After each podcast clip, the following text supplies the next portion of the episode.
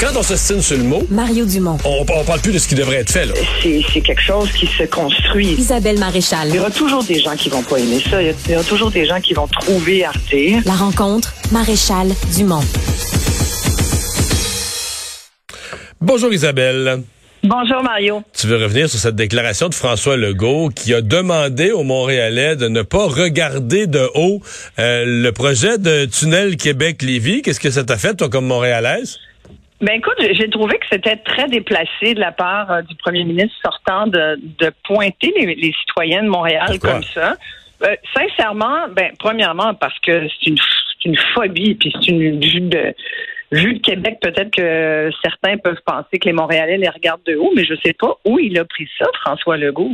Depuis quand les Montréalais regardent les gens de Québec de haut? Pas du tout. Peut-être certains euh, certaines cliques dans lesquelles dans lesquelles je me tiens pas. C'est peut-être pour ça que j'ai cette impression qu'on est plutôt euh, qu'on est plutôt bien. Moi, j'ai plein d'amis à Québec. euh, Je regarde pas de haut. Euh, euh, je pense que toutefois une attitude du monde de Québec envers Montréal. Tant qu'à ça, on pourrait aussi euh, inviter les gens de Québec avoir un petit peu plus d'empathie pour Mais, mais sur le projet de tunnel, t'as pas l'impression que quand à Montréal, on parle de ça, qu'on dit qu'il y a énormément de congestion routière entre Lévis et les ponts, etc. Tu sens pas qu'à Montréal, on pas regarde, on regarde de ça avec un air de dire, ben voyons, là. Ben, c'est parce que, tu sais, j'ai envie de dire, là, chez moi, que le trafic de Québec, tu comprends, quand on est de Montréal, c'est sûr, pour reprendre euh, l'autre commentaire qui m'a fait réagir, celui de Bernard Drinville avec son là chez moi, les GES, hein, pour nous convaincre de l'utilité du troisième lien entre Québec et Lévis. C'est vrai que, mais, mais tu sais, moi, j'en, tu sais, tant qu'à ça, là, à midi, là, t'es, t'es, au centre-ville de Cap-aux-Meules, aux Îles-de-la-Madeleine, puis il y a du trafic. tu sais. Tant qu'à ça, il y en a partout de la circulation. Je relisais un article de, du Forbes aujourd'hui que j'ai mis sur mon, mon Twitter, d'ailleurs, que j'ai partagé euh, avec euh, les internautes, qui disait cette phrase que j'adore, qui dit T'es pas pris dans le trafic, tu es le trafic, tu comprends? You're not stuck in traffic, you are traffic. C'est tellement vrai. Fait qu'il y y, y a quelque chose là-dedans. Je trouve que ce pointage de doigt, puis là, je commence à être un peu exaspérée. là, C'est deuxième semaine de campagne, puis je trouve que ça vole pas haut. Là. je te parlais un peu du ton la semaine dernière qui me dérange parfois. Que Là, ça me dérange vraiment. Je trouve que ça sert à rien de garrocher ce genre de, de commentaires-là à la, à la tête des électeurs. En plus, c'est en campagne électorale. C'est, il va pas, c'est pas une élection juste à Québec. On comprend que la CAQ a peut-être pas de, de Mais- comté. Mais mettons, je vais, te lancer quelque chose. Je vais te lancer quelque chose. Mettons le sixième, ouais, monde, le sixième lien entre Gatineau et Ottawa. Je me trompe-tu ou il est moins discuté à Montréal que le troisième à Québec? Mais Mettons, est-ce qu'on est outré de dire, ben là, tu viens d'amener de, de l'eau à mon moulin. C'est que il y a, il y a- on- je pense qu'au Québec, puis parce que le gouvernement est là, puis tu, tu, tu y as été aussi, fait que tu peux peut-être plus en parler encore que moi, Mario, mais tu sais, on est assez Québec centriste là, en matière de politique. Puis souvent, j'aurais envie de dire, sur bien des dossiers, euh, les Montréalais sont oubliés parce que, tu sais, en, matière de pauvreté, en matière sociale, en matière économique aussi, euh, en matière, tu sais, on a parlé de la sécurité la semaine dernière, on a reproché à François Legault de ne pas s'être déplacé dans des quartiers considérés aujourd'hui comme chauds euh, à la suite des derniers événements euh, dramatiques. Là, de, bon. Il y a bien des dossiers où j'aurais vraiment aimé et j'aimerais, dans l'avenir, que les gens de Québec, les politiciens et politiciennes de Québec regardent Montréal en se disant c'est la métropole du, Québec. Il y a une période, il y a une certaine époque, on disait ça, et on était fiers de Montréal, c'était la métropole du Québec. Aujourd'hui, on a l'impression que c'est Québec, le centre de la province, le centre du Québec. Toutes les décisions sont prises de là-bas. Puis peut-être qu'à force d'être toujours là-bas, ben, t'en- viens à penser que les autres te regardent de haut. Mais au contraire, tu sais.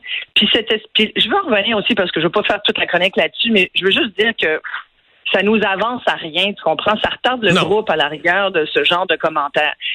Aujourd'hui, j'aimerais parler de ça parce que j'ai lu ton, ton, ton article où tu, tu trouvais que François Legault a été pas mal bon. Tu l'avais trouvé bon vendeur quand il nous a parlé aujourd'hui de l'importance de construire de nouveaux barrages. Ben, je trouve qu'il est à son meilleur quand il vend des projets comme celui-là et que c'est beaucoup, raison, beaucoup plus payant pour lui ouais. d'aborder le- les changements climatiques comme ça que, que dans la surenchère des cibles en pourcentage qu'on sait pas trop comment ils vont arriver là. Mais c'est une façade. On s'entend que c'est une façade. Tu comprends? C'est pour s'enlever de la chaleur sur le sujet des GES et de son candidat euh, Drainville, tu sais, qui se pense encore à la radio. Là.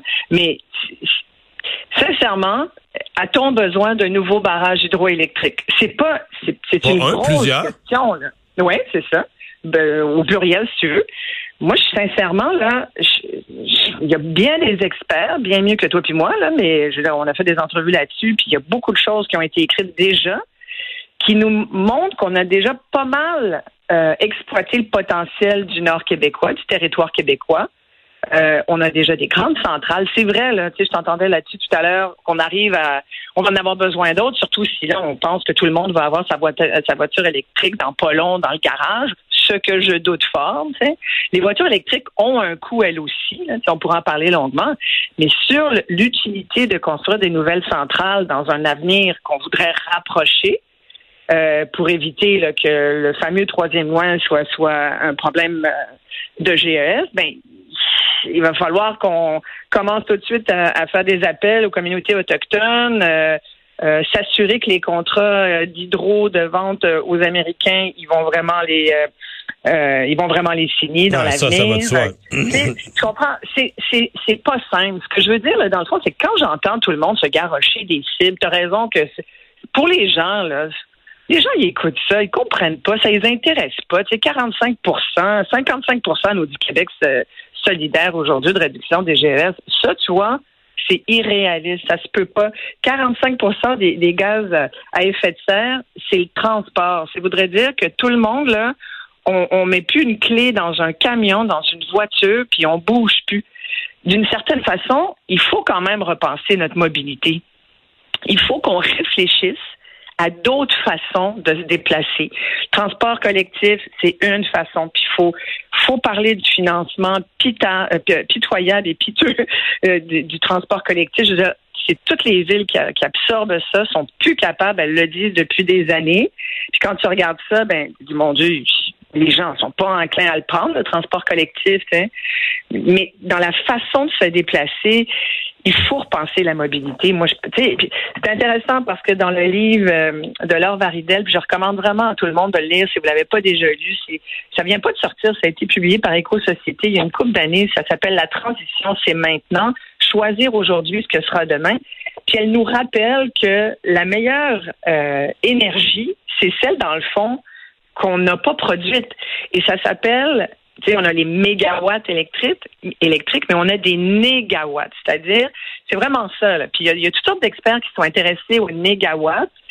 C'est une véritable énergie renouvelable parce que c'est toute l'énergie qui est gaspillée euh, et qui peut être utilisée, puis qui l'est donc utilisée autrement, de façon efficace énergétiquement. Fait que c'est, l'énergie la plus écologique, puis il y en a plein. Hydro-Québec essaie de nous de nous faire comprendre, puis c'est là où effectivement les citoyens, on a notre bout à faire là-dedans. Tu sais, c'est moi je le dis tout le temps à mes enfants, on, on travaille pas pour Hydro-Québec, tu sais, même si on est bien fiers de cette société d'État. Pouvez-vous fermer les lumières, s'il vous plaît ouais. Mais c'est ouais, fermer les lumières, c'est simple, mais les, négawatts là, euh, quelque chose que je connais un peu. Euh, dans certains cas, tu peux avoir des changements d'habitude, des changements de comportement, mais dans certains cas, ça coûte cher. Tu sais, mettons, euh, on parle beaucoup, là, tu sais, les maisons, tu sais, euh, changer les fenêtres, tout ça. Puis il y a eu des programmes, les gouvernements avaient des programmes d'encouragement. Mais tu sais, changer toutes les fenêtres d'une maison, ce que ça coûte par rapport à ce que tu économises. Oui, oui, tu vas avoir une meilleure, tu sais, tu vas, tu vas être, tu vas avoir une meilleure efficacité énergétique, tu vas dépenser moins en chauffage. Mais avant que tu rentres dans ton argent ou dans ton énergie, euh, c'est pas en deux ans, là. C'est, sur euh, des décennies. Non, mais, non, mais c'est sûr. Mais là, on parle d'une vision à long terme. Là, on travaille, on travaille pas pour demain matin. On travaille pour les générations futures, tu comprends? Puis peut-être que toi puis moi, on n'en aura même pas les bénéfices, mais on a comme cette responsabilité de prendre des, des, actions concertées et responsables. C'est comme ça que je le vois. Tu sais, les, négawatts, là, c'est il y en a beaucoup. Tu sais, selon Hydro-Québec, même, qui a fait des études là-dessus, on appelle ça des charges fantômes. On dit que c'est entre 5 et 10% de notre facture d'hydroélectricité. C'est énorme. Ouais, ouais. Mais là, euh, on n'arrivera jamais à un monde parfait non plus où les enfants sortent jamais d'une pièce sans, oublier de fermer la lumière. Je, comprends, puis tu sais, je te donne des exemples je parle des fenêtres, c'est un bon exemple aussi, mais tu sais, il y a beaucoup d'énergie gaspillée dans les bâtiments qui sont mal construits, mal isolés. Nos écoles, tu as vu le raboutage de fenêtres d'école avec du du ruban, là, du tape à construction, parce qu'on on est mieux de changer la fenêtre que, de faire ce genre. C'est, pas économique du raboutage, tu comprends? En fait, ce que j'essaye de dire, c'est que je pense qu'il faut que tout le monde regarde ça avec un, espèce de, une espèce de vision à long terme, tu sais. Parce que il faut, il faut se poser la question. Peut-être qu'on n'est pas prêt non plus à accepter les contraintes de la transition. Fait qu'on va arrêter de le dire. Puis quand tu regardes les gens, tu leur demandes euh, est-ce que l'environnement c'est important? Ah oui, c'est important. Ils te le disent, mais en même temps, c'est important, mais à 65% à peu près. C'est moins que les autres dossiers moins que les mêmes dossiers récurrents qui sont très importants, c'est sûr, j'en conviens. La santé, l'éducation. Euh, mais tu sais, le climat, c'est comme la foudre. Tant que tu n'as pas été frappé par la foudre, tu penses que ça n'existe pas, puis tu t'en occupes pas. Moi, je vais dire, j'ai fait une série il y a quelques années qui s'appelait Méchante météo, météo, parce que j'étais comme un peu, je sentais comme une éco-anxiété naître en moi. Il n'y a, pas, a pas juste les jeunes, puis euh, Greta Thunberg qui, a ça. Euh, même des gens un peu plus âgés peuvent développer cette, cette conscience environnementale un peu. Euh, cette névrose, j'allais dire parfois, là, pour certains. Je suis pas encore là, mais disons que je suis quand même un peu anxieuse, éco-anxieuse, et un peu plus chaque année et surtout chaque été. On a eu plusieurs épisodes de grêle quand même cet été. Moi, j'étais en Europe. Euh, oui, je suis allée en avion, puis euh, je l'ai vraiment. Tu vois, l'avion, je trouve ça épouvantable. Savoir que je dépense, je dépense quasiment quatre planètes euh, à moi toute seule, ça, ça c'est un problème. Mais qu'est-ce que je fais J'aime voyager. Fait, tu comprends Il y a des contradictions comme ça. Mais bref, depuis cette série-là, je me suis rendu compte à quel point le climat a changé. Le temps change, va falloir qu'on change aussi, va falloir qu'on s'adapte.